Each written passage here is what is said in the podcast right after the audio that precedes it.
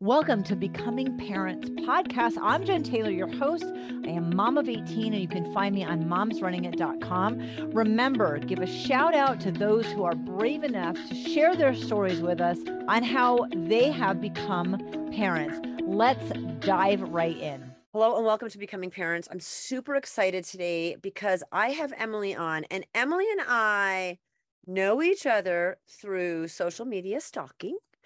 but we haven't actually met. Um, Emily, you're in Arizona, so I feel like I know I know you really well. I know a lot about you, but I don't actually know you. So welcome. Thank you. Thank you so much for having me. Yes, I'm super excited to be here. Um, I do live in Arizona, Southern Arizona, so we're super close to the border. um, but it's beautiful. I love it, especially this time of year. It's gorgeous. Perfect time to be outside. Yeah, no kidding, because it's actually cooled down a little bit. I know. You live in the same town as my daughter, Olivia, who's 26 with her two babies, and we'll get to that later. Tell me about your journey in becoming a parent. You got pregnant early, if I remember right. Yes.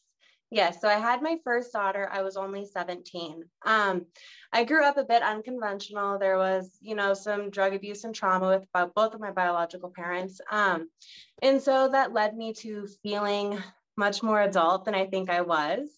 Um, so I got pregnant very early on with my daughter at 17. I ended up having her um, traditional OB route. I remember telling my grandmother that I really wanted a midwife and my grandmother's a retired um, Vietnam flight nurse, and she is like, uh, no, no, no, like you can't do that. You know, you need you need a medical professional, and a midwife is not a medical professional. This is your first baby. You're so young, like no midwife. And I just remember being like, oh, that sucks. like that's not what I want to do. Um, and so that was difficult. Um, I ended up having her, yeah, traditional OB route, very standard procedures. I had little say in my birth. Um, mm. It was discouraging a bit.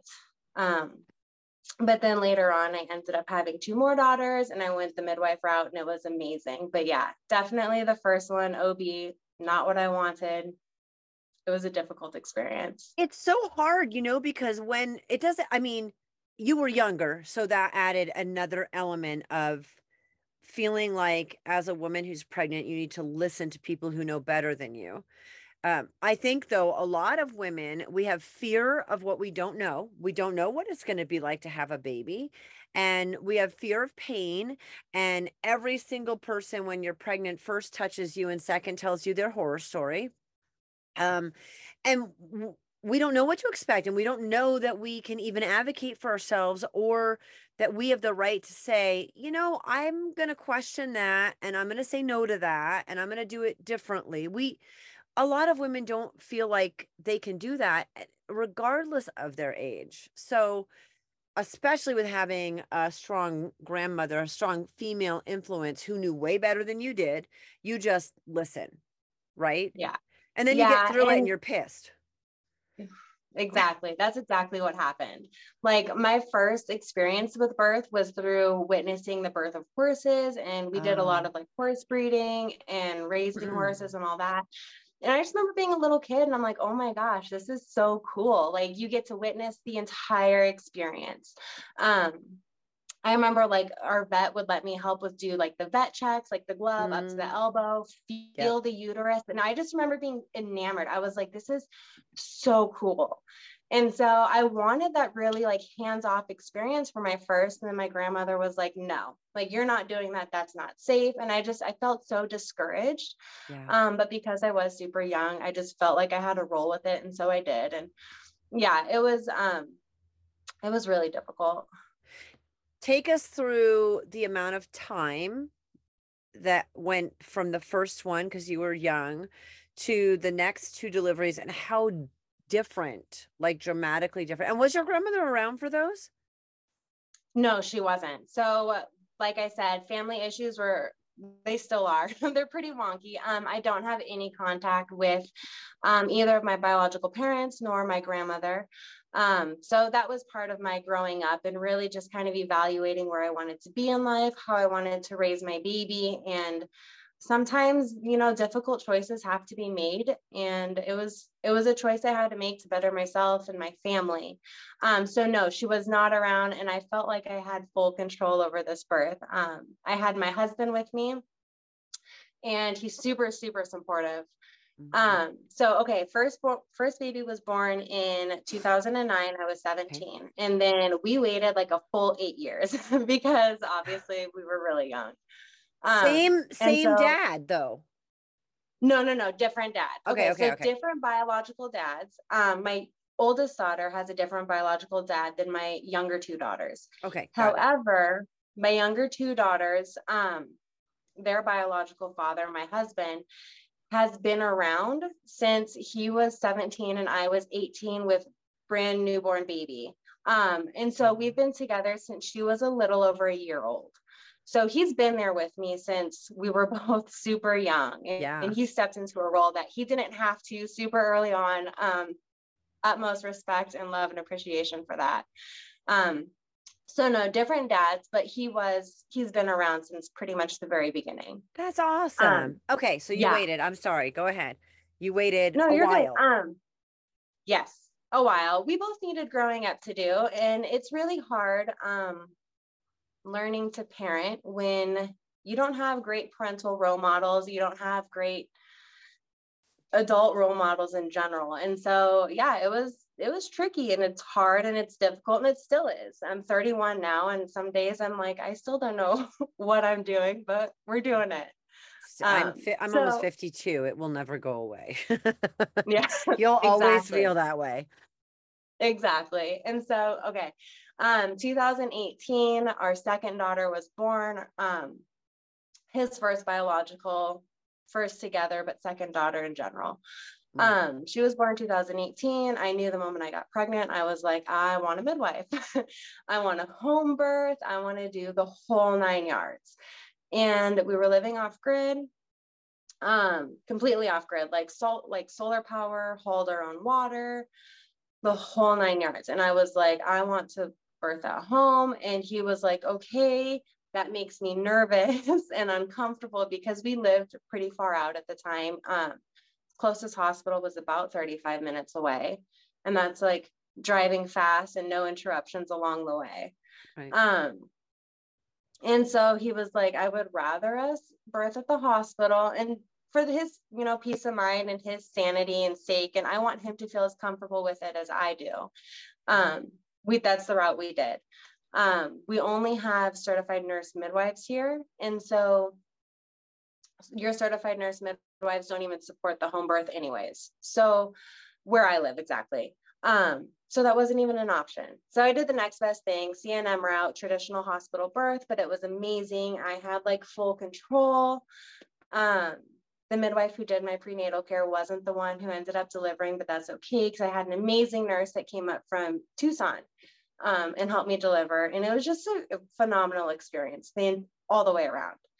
Um, I remember with my first daughter, and my OB had told me that it's mandatory for all of her clients to get an enema.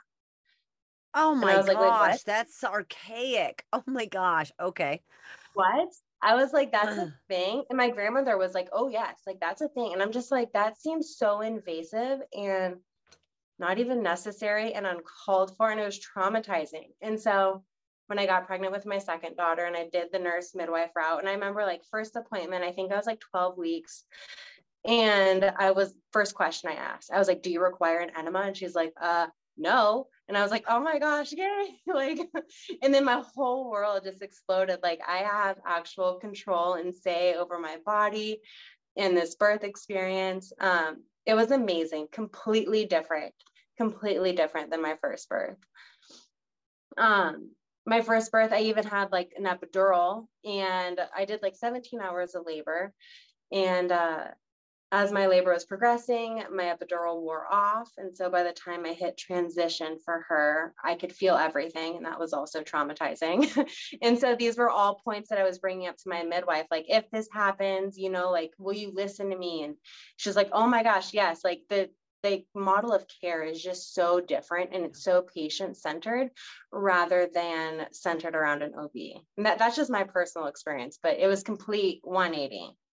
No, I think it's a lot of women's experience. I, I for, again, I don't think women realize how much control and say that they have, and that you can just say, no, I elected not to do that. I will sign a paper saying I'm not getting an enema. Um, we don't realize that, I think, a lot of women. And also, uh, you know, everything's at the convenience of the OB. And when you take a step back and you have it be more about the woman who's pregnant and the baby, it may take longer, but it's going to be much more beautiful. And I I had a beautiful hospital experience. So I love I love when women say, you know, there was a reason that I couldn't do it the way I wanted. And instead of being upset that you couldn't do it at home or the way you wanted, I within that I had a really great experience because I felt the same way about mine. I had to be there. It was an extenuating circumstance, just like you. I mean, you know, you had an extenuating circumstance, and I still, it was still an amazing experience. So I love hearing that because it's not just about home versus hospital or midwife yes. versus, and, you know? Yes, exactly. And home birth isn't meant for everybody. And some women, they'll mm. have this beautiful hospital birth experience and they're like there's no way i could have been that comfortable at home because right. then in the back of in the back of mom's mind she's worrying about the what ifs and and all that and that can really stall labor um, and so everyone's always like home birth versus hospital birth and home birth isn't for everybody it's not for everyone no. So take take us to number three, because there's a third yes. one here. Yeah, so we had our little pandemic baby. she was born in September of 2020. Um, and so with my second birth, my oldest daughter could be in the room. That was super important to her. I wanted her there if she wanted to be there. And so she was really involved and it was beautiful and I loved it. And that was my hope with the third baby was to have both of our daughters present. Um, and because of COVID, they weren't able to. And so that was discouraging. It was really discouraging, but regardless, my husband was there. We had this beautiful baby. Um, again, certified nurse midwife, but I had complete control over my birth experience, and it was amazing. It was a really good experience, completely different from my OB. yeah. um, you know, it's just beautiful hospital birth. That was, again, we still didn't have midwives where I live that supported home births. Um, so that was my option was our local hospital and it was a good option for us. It worked. Did you have any, how was your husband with it? He was way more relaxed, I'm sure, but he was also, he got to be super involved too. I mean, you really got to design the birth that you wanted.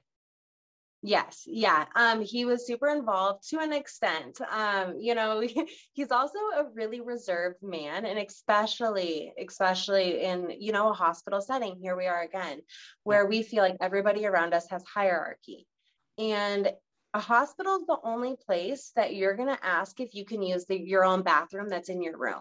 You know, like you're gonna ask your nurses, like, can I get up and go to the bathroom? And that doesn't happen anywhere else. And it's just mm. because we feel like we are so low on the totem pole there. Um, you're afraid to mess up. You're afraid to do something that goes against um, standards. And so he was involved, yes, but he was also really reserved just because, you know, he didn't didn't want to upset anybody. And I'm just like, babe, you're allowed to cut the cord or, you know, like you're allowed to. And he's like, oh, it's okay. And I'm just like, okay, like I want you to be as comfortable as with it, you know, with everything as you want to be. Um, and so it was nice. It was a really good experience. I love that. I think also let's talk about the dads for a second because that's part of the reason both of us went in went on to become doulas, which is what we'll talk about next.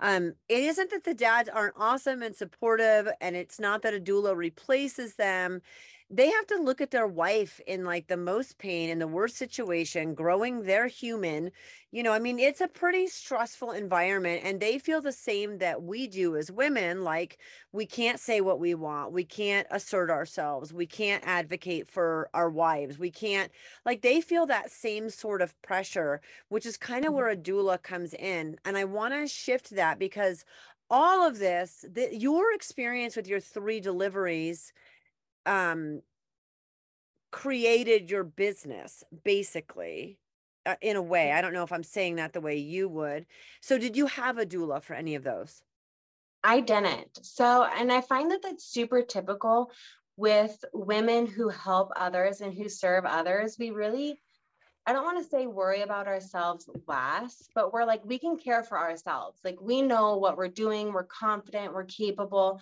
but we're also there to serve the women who don't know everything and who don't know what to expect. And so that was definitely my standpoint is I was like, I don't want a doula. Like, I don't need a doula. I'm okay. I can do it on my own. And I'm super quiet during labor. I, you know, I labored for as long as I could at home with my last two births. I labored and then we got to the hospital and baby babies were both born within like an hour of being at the hospital. So I did my own thing at home separate and I didn't feel like I needed a doula, but like I said, I feel like that's really common with us. I've spoke to so many women and they're like, "No, I wouldn't want a doula because you're confident and you're capable in your own abilities." Um, and so that's how I see it is I'm here to serve everyone else. Like I took care of my own three births. I'm done having babies now. Let me serve my community. Let me see what I can do to step in and help raise awareness, bring support, empowerment, education. Let me be that for you. Well, because you needed that the first time around and didn't even realize it. Yes. I didn't have a doula my first birth either. And, you know, I had good female support. My sister was there. Um, my mom was there. Eh, sometimes that can create more stress, you know, when it's family members. I think it went really well and I had a good experience. It's a doula would have been, I had a doula for the next three and it made a, um, and my sister was still there and I had a doula. You know, it made a significant difference, but also I got past the first birth. And although I had a good experience, just like you, you know, you're in this situation and you're not sure what you can do or say. And I had a great hospital experience my first time around. No enemas, no crazy stuff. But a doula is there to know what you don't know. You don't know to ask the questions that you ask. So talk about how you moved into that. So I actually, it was the middle of COVID. Um, I was pretty well pregnant with my third, and I was just like, I just remember sitting there one day and I was just probably like zoning out, I think. and I was just like, I had this thought, and it was like a light bulb moment. And I was like, I should be a doula. And I like text my husband, I was like, babe, I want to be a doula. And he's like, uh, what's that? so I like, you know, explain it real fast and whatever. And then I started looking into trainings, and then I was like, I could really see this going somewhere. And then I start looking locally, like, what doulas do we have? And in 2020, all I could find was one doula. And so I called her and she was in Sierra Vista, but she had moved like two years prior to the East Coast. And so like the Google information wasn't accurate. And I was like, Do you know of any doulas here? And she's like, Nope. When I was there, I was the only one. And I was like, why is there no awareness around this? Like, why don't your doctors, even your midwives, your CNMs, why don't they ask you about a doula? Like, let me dive deeper. And so that's what I did. I really took the end of my third pregnancy and I just deep dove and found out all this beautiful information. And I'm just like, this needs to be discussed. This needs to be highlighted. This is things that the women in our community and the families deserve to know. They deserve to know that this is an option. And so I really just took that time and deep dove. Um, I became certified, had my baby, took some time off um, immediately following the birth, uh, about six months or so. And then I really kind of jumped in feet first and did it. And it's been beautiful. Um, it's definitely been an adventure though. I love it. Your th- this is how we met. So I I'd love to start to jump into that. So my daughter Olivia, who is totally fine with us sharing her story, she actually um, a couple weeks ago talked very openly about her miscarriage story and talked about you. So I know we have permission to talk about her. So she has two little ones, um, almost three and 18 months. So in the next month or so, they'll be three and 18 months. And she was pregnant. so I got, I'm trained as a doula. So she has her mom, right? And she was raised with me being a lactation consultant and a doula. So very familiar. When her first baby was born almost three years ago, she was like, holy cow, Now I know why you did this, mom. Now I know why other women do this. She did not have a great hospital experience, unfortunately. I got there the day after he was born. I flew in the day after he was born and um she did not want women to experience what she experienced. And so I think you become and you become kind of angry and you realize it doesn't have to be that way and you get more angry and then you want to do something. And so you become that for other people. So she's a doula, I'm a doula. I have special training in bereavement. So miscarriage, stillborn, fatal diagnosis, NICU, all of that stuff. And she called me on a Saturday morning and look, we FaceTime several times a week and I FaceTime my grandkids. So when if you're on video, you can you can see this, but when I get a FaceTime call from Olivia, I'm like you know, I'm expecting my grandkids. they that my grand my 18 month old granddaughter knows how to call Nani. So she'll give me a call and I'm like, hi. So I did my and then I see Olivia and I was like, whoa, let me get headphones. Hang on a second. Hang on. Because something was very wrong instantly and you can feel it. So I put my headphones in and she told me she had started bleeding.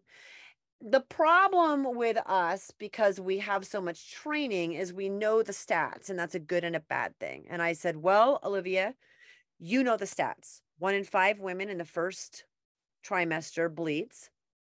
One in four women miscarries we're, we're here we are she had her first appointment with her home birth midwife that day so she kept that appointment to say kind of say to meet her and say, What can I do? And she got all the things she could get and all that she went bed rest, did all the things she could do. So if she was one of the five women that bled, she would she would have done everything and the baby would be fine and she'd just move on with her pregnancy.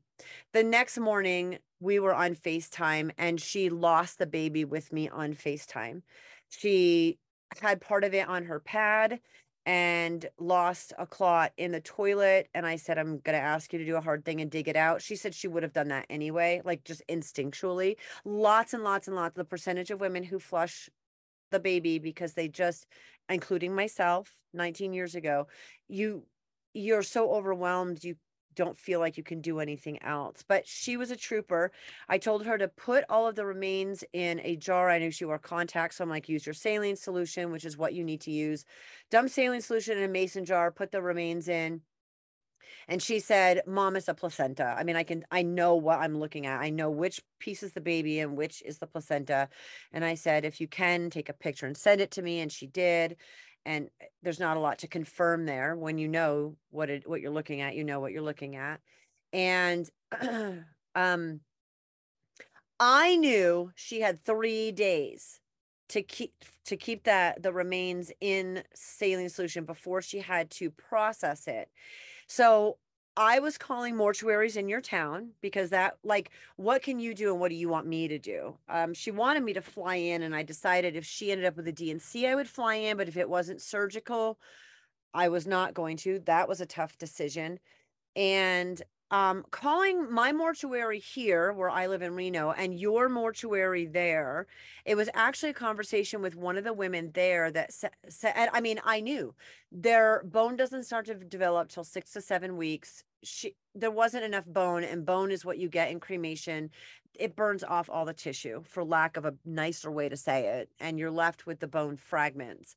So basically in the first trimester there wouldn't be anything left. And it was interesting because i did all this really intense training on bereavement and this was not something that was covered and i'm i'm i'm really sad about that because what you want the woman to contact you while she's in the process but then i felt like okay i i've never had someone this early on. What is a process? And i learned the woman at your mortuary said what about placenta encapsulation? What about a dehydration process instead of an incineration process? And i was like oh my gosh that is the answer. And i called olivia and i said i know you know another doula in town who does placenta encapsulation. This is what I want you to do. I want you to send her a message, let her know what's going on, and see if she feels comfortable taking all the remains and doing the dehydration process of placenta encapsulation and putting it in jars for you because you have a very limited window when the miscarriage is happening. But once you have the cremated remains, you can wait years to make jewelry or honor the baby or spread the ashes or bury it. But if you wait too long, your only option is burying it in a potted plant. Like you have no other option. So I was really pushing her that first couple days. So you, my love, are the doula that she sent that text to. And this is how we connected. So you jump in and tell the story from here forward. Yes. So I remember I was driving home, I think from town, getting groceries with the girls, my kids, and um, my phone goes off and I look at it and it's from Olivia. And I, I had met her um, prior to this, um, just for being another like local doula in our town. We've chatted a few times over coffee. And so I was like, oh, like, let's see. And so like I lifted up and then it was something along the lines of like processing an early miscarriage, six weeks, and it has to do with her and placenta. And I was like, there's so much information in this text. Like I need to get home and this really needs like my undivided attention. Um, so I like shot her a quick message back and I was like, hey, uh, yes, let me get home and I'm going to actually message you. And so I sent that. And then, like 20 minutes later, once I was home and everything was settled, I really deep dove into the information that she had sent. And um, she said that, yes, she had lost a baby at six weeks. And she had read and learned and heard that you can cremate it using the same process as placenta encapsulation. mind was blown. I was like, right? what? Why has nobody taught me this? Like, right. what? And you and I have taken the same bereavement training. And okay, I'm like, so I'm that's where, right. So you I'm did thinking, right. Did we get any of that training? Yeah, I know. No, right. I'm thinking back and I'm like, maybe like, do I need to like reopen my course real quick and see like if I just skimmed over and missed something? And I'm looking and I'm like, no, this is nowhere. This is nowhere to be found. And so I was like, yes, like I would love to do that for you. I would be absolutely honored to do that for you. I will absolutely do it. Um, I was like, but I have to disclose that I've never done it before. And she's like, it's okay. um, and so she was ta- telling me that she had t- uh, spoke to her mom and that her mom had spoke to the mortuary and then they had mentioned the process of placenta encapsulation as a way to cremate the early miscarriage. And i was like this is absolutely amazing because yes with any miscarriage um, you know up until 20 weeks it's just regarded as medical waste and there's really nothing anybody can do about it. Um, you can't cremate it because cremation, all you're getting back is bone fragments, um, all your skin, tissue, all of that's incinerated. So I was like, I would love to. And uh, that's really where it started for us. You did um, something incredible that I hadn't thought to ask about. Like, we learned so much through this process. You took pictures, and that's something that the mom who's miscarrying I mean, unless you're over 20 weeks and you're in the hospital, eh, you know, I mean, there are different situations. But moms, even in that situation, if you don't have a bereavement doula to help you, like, hey, you need to get your placenta and the fetal remains and bring it to this mortuary, and this is what happens, and let's get some photos, you don't you're not in a position to think about it and it's so emotional to lose a baby you're not a photographer at that point and i hadn't mm. even thought to have her ask you that but you took pictures that were so beautiful and that's how we figured we had the same training because you posted them on our bereavement doula private group on facebook and i was like holy cow emily wait we have way more connections than we realize and it was also a great place to open up some of that mm. discussion to really like dive in. And then you and I, I know I'm skipping ahead a little bit, but from that, you and I and our and our mortuaries and our studies and what is biohazard and what's perishable, like we've we it, we have a system now, and now anyone that comes to me, I send to you. So you are the only person in the nation that uses the dehydration of placenta encapsulation for, for first trimester or up to 20 week miscarriages. Yes. Holy Yes. cow. So you did it. So keep going with the process. You were worried about it. So you you were doing this process. She drops it off. Yeah. So I remember like I drafted up with every client. I do a basic contract. Like I, I have contracts for literally everything. And then I was like, I have absolutely nothing for this bereavement. what do I do? And so like I quick quickly drafted up um, a contract using my placenta contract. And so she had like informed consent as to the entire process. Um, it's not lovely to read about nor discuss, um, you know, the entire process of placenta encapsulation and how that pertains to an early miscarriage loss. Um, but it is something that I did want her to be like fully aware and we were on the exact same page as to my process and what I would do and everything like that. Um, she was totally down for it. She signed the contract right away. I, you know, she handed me her miscarriage and her mason jar. Um, and I came home and immediately got to work. I remember I was really concerned with losing too much tissue because it's so fragile um, I did like a mist, a mist setting to really kind of wash it away, wash away excess blood and contact solution and all that. And I just, I remember I had my my rubber glove on and I'm holding her and I'm just like, this is so amazing. Like, I'm so happy she reached out to me because this is what women would just flush in the toilet and bury it deep inside themselves and never talk about it, discuss it, bring it out into the open. And so I remember just holding her and I was like, gosh, she's beautiful.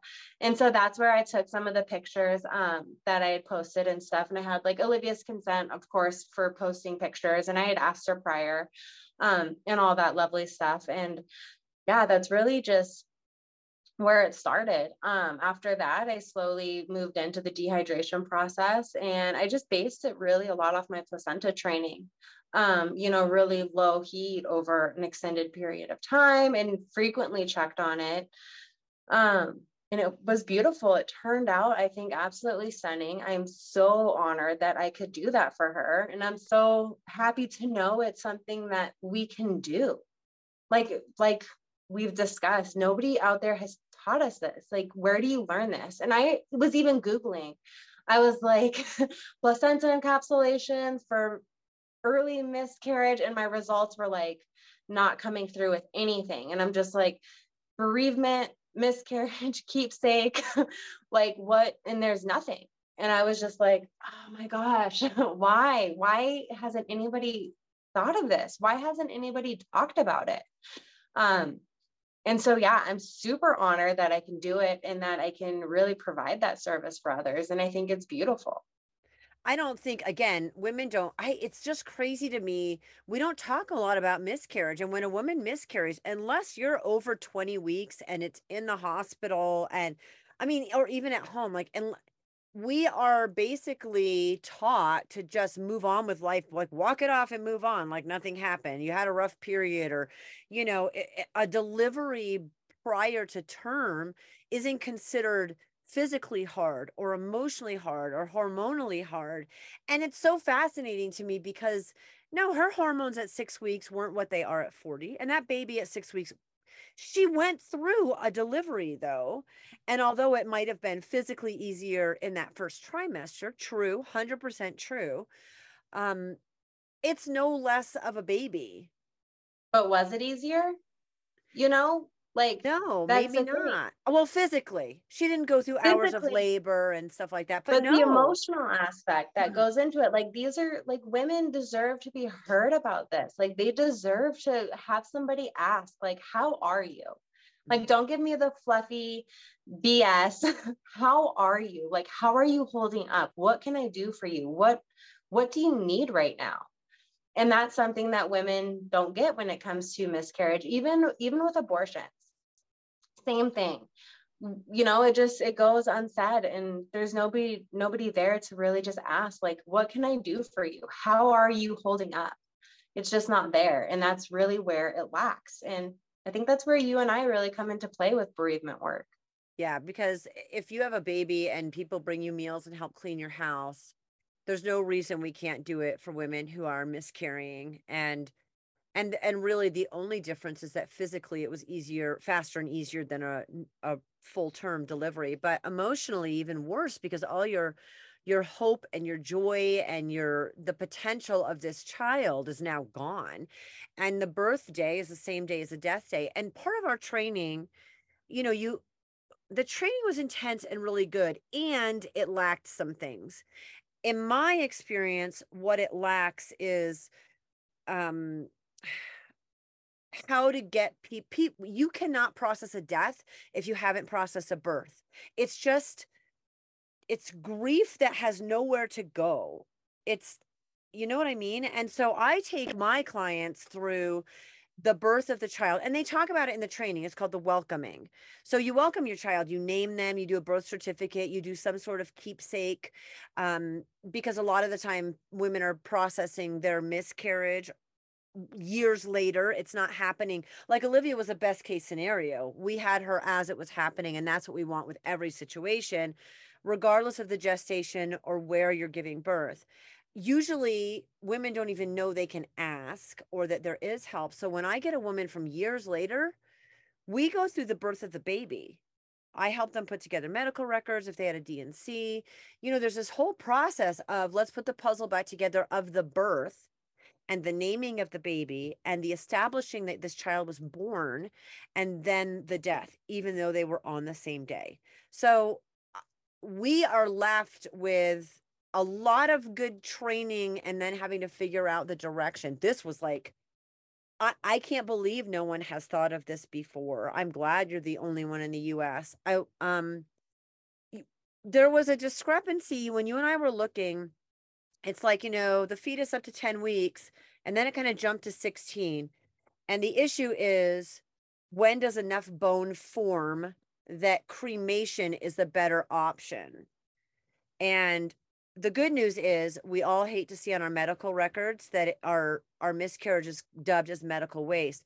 Here is the silver lining to that. Medical waste just needs what? Tell me, perishable sticker. You put it on dry ice dry ice, perishable sticker, write that it's fragile, and you can ship it.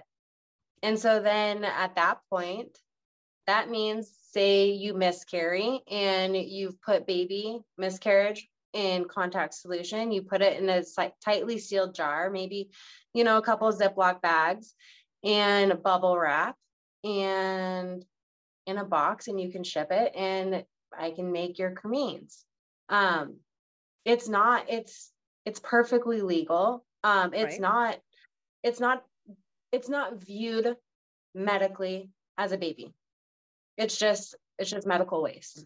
That's all it is. And it sucks to say that um but it's also good news because then I can take care of that process for you and I can ship it back to you after it's been dehydrated and cremated and in a beautiful little glass jar. And you have this absolutely stunning keepsake um, for you to either do whatever you want with, really. I, you know, some women want jewelry, some women don't want that. It's right. really just personal preference. But even if you're not ready to process it yet, you have that keepsake and you can store it in a nice little dark place. And when you're ready to really dig into that it's it's there for you and it's it helps in the healing process. A lot. It helps a lot. And i think that's the issue with miscarriage is like even if you're at the hospital you can ask for all the medical waste waste remains before 20 weeks. You can say i want you to release all the medical waste to me and they will uh after 20 weeks you know you're you're talking about a going to a mortuary instead of you. You can ask for your placenta though and you can there's so many things that you can do that you don't realize. The first thing is that you have to know to save and ask for the remains and the good news about medical waste, finally, there's good news about a baby being called medical waste is that you can do the cremation process up to 20 weeks. And the problem is that it's time sensitive. You have to keep or ask for your remains that moment and you have to get them in saline solution that moment and you want to ship within uh, my my understanding is 3 days. Do you have a different understanding? Can they wait longer in saline? I would say when you wait too long, you really risk, um, you know, losing a lot of tissue, it just being absorbed and dissolved and really just kind of goes to the bottom of the jar. Um, so ideally within three days, I would say maybe even like a three to five day time period, but I, right. nothing over five days. Like there's no way I think a week would be um, suitable for this process at all. Right. And that's that I think is the issue is that women knowing, women asking or keeping, and women shipping it out because it's so time sensitive.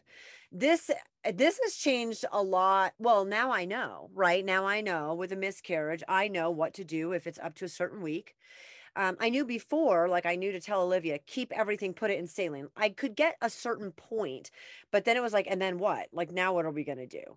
And now we know what to do. So it was awesome because you and I connected. And it was awesome that Olivia has these. You did two jars for her, one that's sealed and one that has enough because you knew she would want jewelry later on. And you work with one company, and she and I have worked with a different company. It really doesn't make much of a difference who you work with. There's lots of them.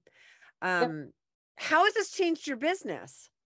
So it is something. So, okay, jumping back. So, being a full spectrum doula, yes. I am able, I am able, and I am certified, I am knowledgeable in the entire spectrum of pregnancy. And that's really how I view pregnancy is it's a spectrum.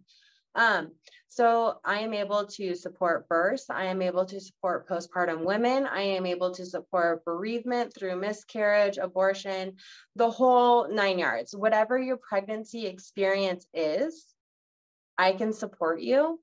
And I have resources if you need more than what I can offer.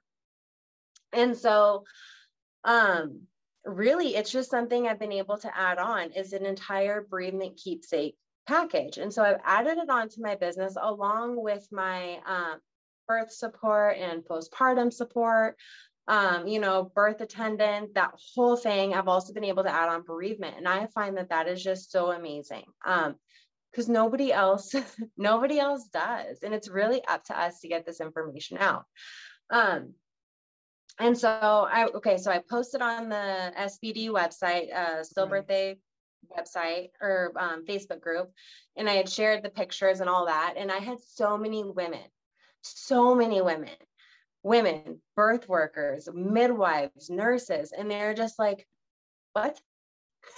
How did you do this? Where did you learn this? And I'm like, the girl is also a doula. Her mom's a doula. Her and her mom found this way that you can do it through a placenta encapsulation. They reached out to me because I'm the only one, you know, we live in a small town. I'm the only one that does placenta encapsulation. I was totally up for it.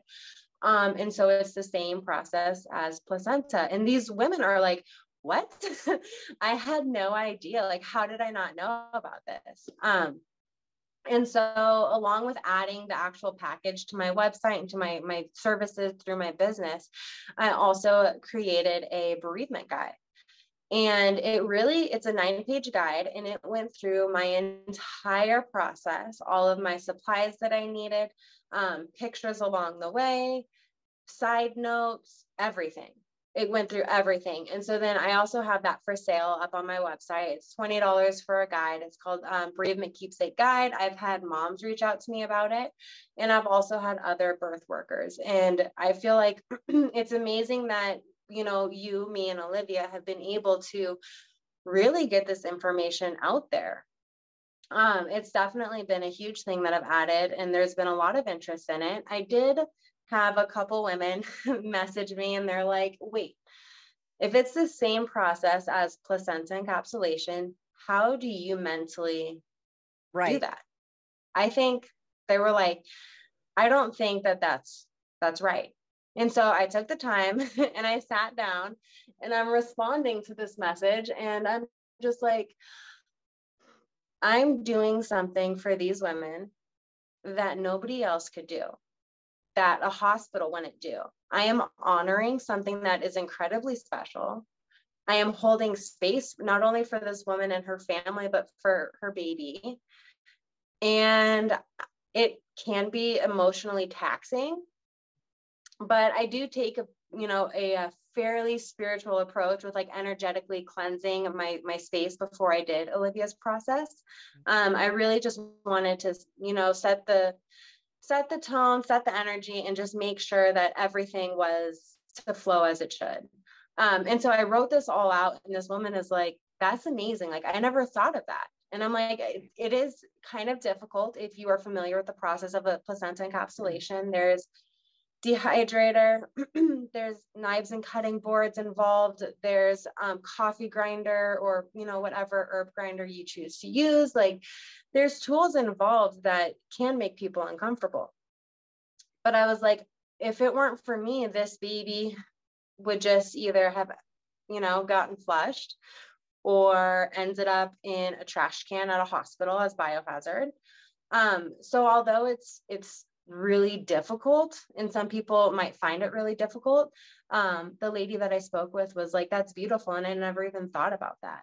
And so it really, if you take the time to understand what we're doing and understand what we're providing, um, it's beautiful and it's something that nobody else can do and that no other medical professional or medical professional in general can do um, they just toss it to the side and tell you to you know have a good rest of your day take it easy for a few days and and that's it I think it's interesting because nobody questions the fact that a mortuary uses an use they use a, a bucket like a a steel bucket and they put remains in it and they put it in in 2000 degree fire or whatever it is so that you can get back the remains of that person. Nobody questions that. Nobody thinks it's gross.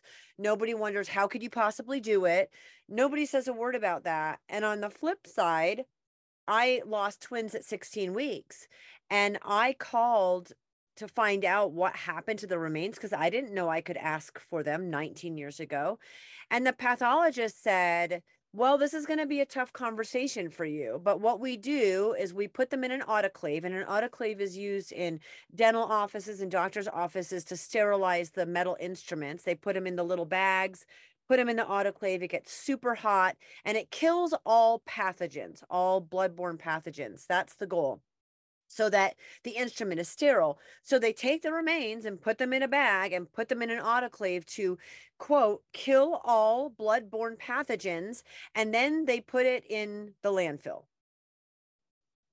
And nobody questions that either.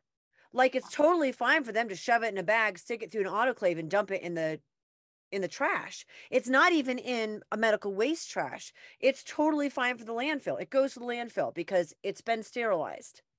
So that terrible.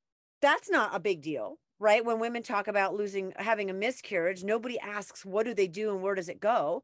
Or if the baby the you know the pregnancy is old enough to go to a mortuary and the parents think to ask and do that because the hospital doesn't tell you you can take your remains to the mortuary our mortuary here does it for free until a baby's one year old. You're not even paying for your remains you're paying for the container it goes in. So like why aren't medical professionals saying do you want your remains? Do you want options? Do you like what do you want? Because even planting it in a potted plant in your house is a better option. So i think it's interesting that you've gotten backlash at all. It makes me obviously very passionate and a little upset because nobody questions what the hospital's doing and nobody questions what the mortuary is doing. Like they're no big deal. What yeah. you're doing is much more intimate. And the hardest part of that is you emotionally processing it, but not actually what you're doing. What you're doing is great. It's beautiful. It's wonderful.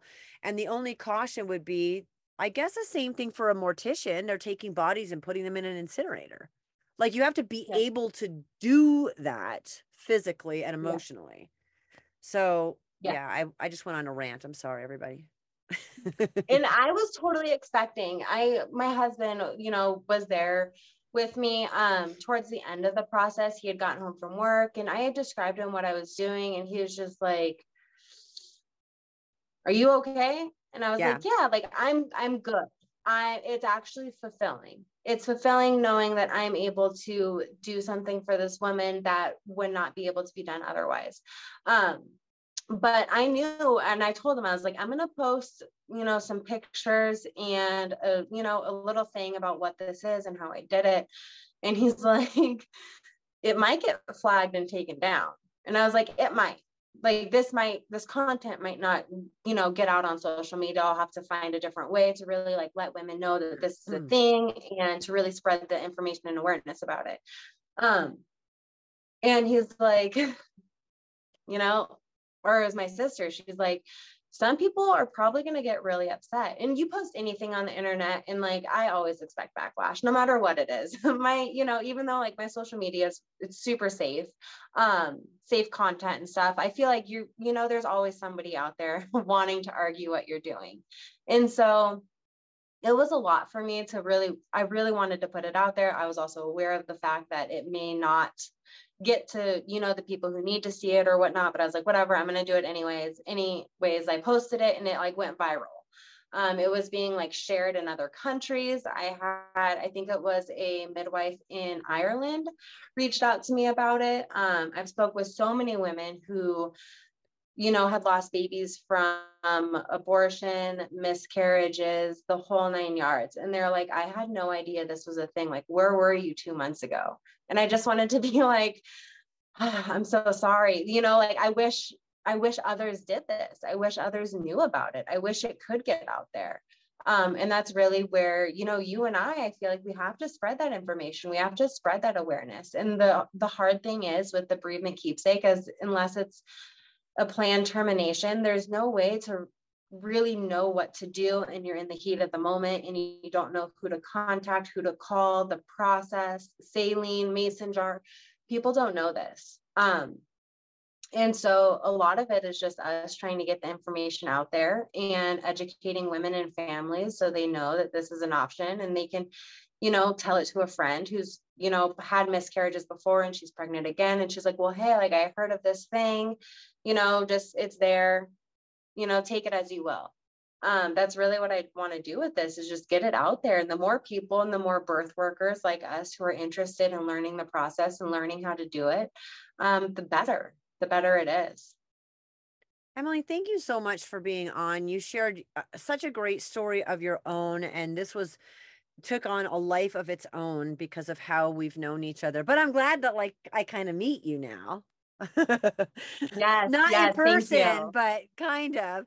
And um, it's been quite an adventure, but I love how your story has played beautifully into all of this and that you were the absolute like how how amazing that you're the one that Olivia contacted and how much has happened since then. So thank you. Thank you. Thank you. I appreciate it.